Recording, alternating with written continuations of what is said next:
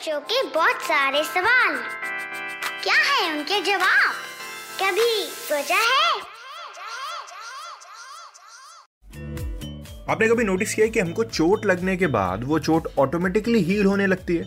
जो हमारी ब्लीडिंग होती है, वो ऑटोमेटिकली स्टॉप हो जाती है और वो जो वोंड है, वो हील होने लगता है। क्यों होता है ऐसा? कभी सोचा है कि इस एपिसोड में हम इसी सवाल का जवाब जानेंगे? सो so, इसको जानने के लिए आप ये जान लीजिए और क्या आपको ये चीज़ पता है पहले मुझे ये पूछना चाहिए कि स्किन हमारी बॉडी का one of the most important organs में से एक है राइट right?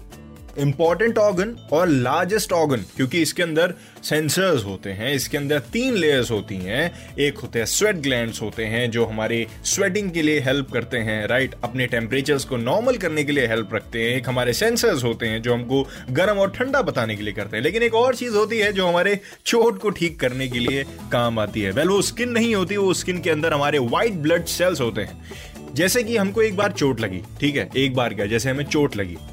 उसके बाद सबसे पहली चीज़ हमारी बॉडी क्या करती है? फिर हमारी स्किन क्या करती है?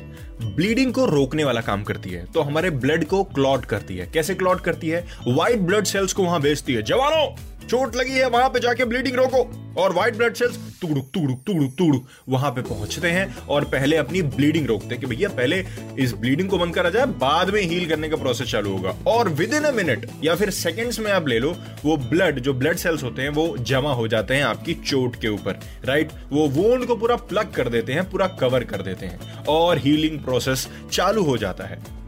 और हमारी वोन पे जर्म्स भी नहीं लगते because of those white blood cells और जैसे ही ये होता है हमारी बॉडी नई स्किन जनरेट करना स्टार्ट कर देती है। वेल well, वो स्किन हम तुरंत नहीं देखते वो हम कुछ टाइम बाद जैसे कि एक या दो या फिर तीन दिन बाद भी वो स्किन देख सकते हैं। या फिर अगर इसको साइंटिफिकली समझना हो हमारी बॉडी एक नया केमिकल प्रोड्यूस करना चालू कर देता है जिसका नाम होता है collagen which helps the skin to form new layers और वो लेयर्स कुछ टाइम में कुछ दिनों में उस वुंड को भर देती है। है ना? गजब की चीज़ हमारी बॉडी इसीलिए कहते हैं कि हमारे दो घर हैं, एक अर्थ एक हमारी बॉडी हमारे दो टेंपल हैं, एक अर्थ एक हमारी बॉडी हमें उन दोनों का ख्याल रखना बहुत ज़रूरी है। इसलिए अच्छा खाइए, खेलिए, कूदिए और सबसे बड़ी बात जो हमारे पेरेंट्स हमको कहते हैं early to bed early to rise make your life exactly healthy wealthy and wise इसी के साथ खत्म होता है हमारा कभी सोचा है का ये वाला एपिसोड इसके अगले एपिसोड का इंतज़ार करिए साथ ही साथ चाइम्स रेडियो के और भी पॉडकास्ट ऐसे ही एंजॉय करिए।